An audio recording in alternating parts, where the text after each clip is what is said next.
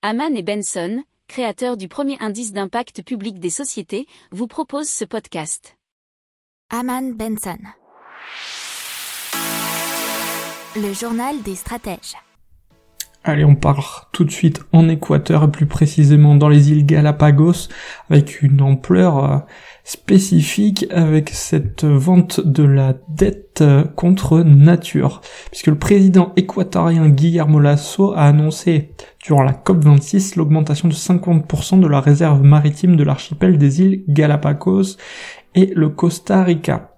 La protection de cette nouvelle zone protégée sera financée grâce à un échange de la dette économique du pays, la première opération dette contre nature de très grande ampleur, c'est dit dans un article de RFI.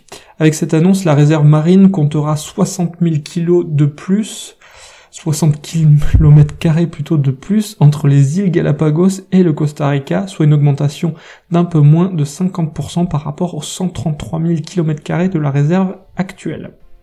Alors il y a trois organisations principales qui sont rentrées dans ce financement. C'est International Finance Corporation du gouvernement américain, la Banque hollandaise de développement et la fondation Pew.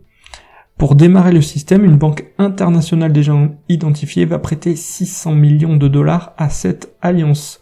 Les 14 millions d'intérêts produits chaque année permettront l'achat de drones de navires d'interception et le paiement des frais permettant à l'Équateur de protéger sa nouvelle réserve. N'oubliez pas de vous abonner au podcast, mais pourquoi pas aussi à notre newsletter La lettre des stratèges qui est gratuite, vous en trouverez dans les infos de l'émission, mais aussi sur notre site internet Aman Benson Stratégie, rubrique média La lettre des stratèges. Pour approfondir ces sujets, abonnez-vous à la newsletter de Haman et Benson et écoutez nos autres podcasts que vous retrouverez dans les notes de l'émission ou sur notre site internet.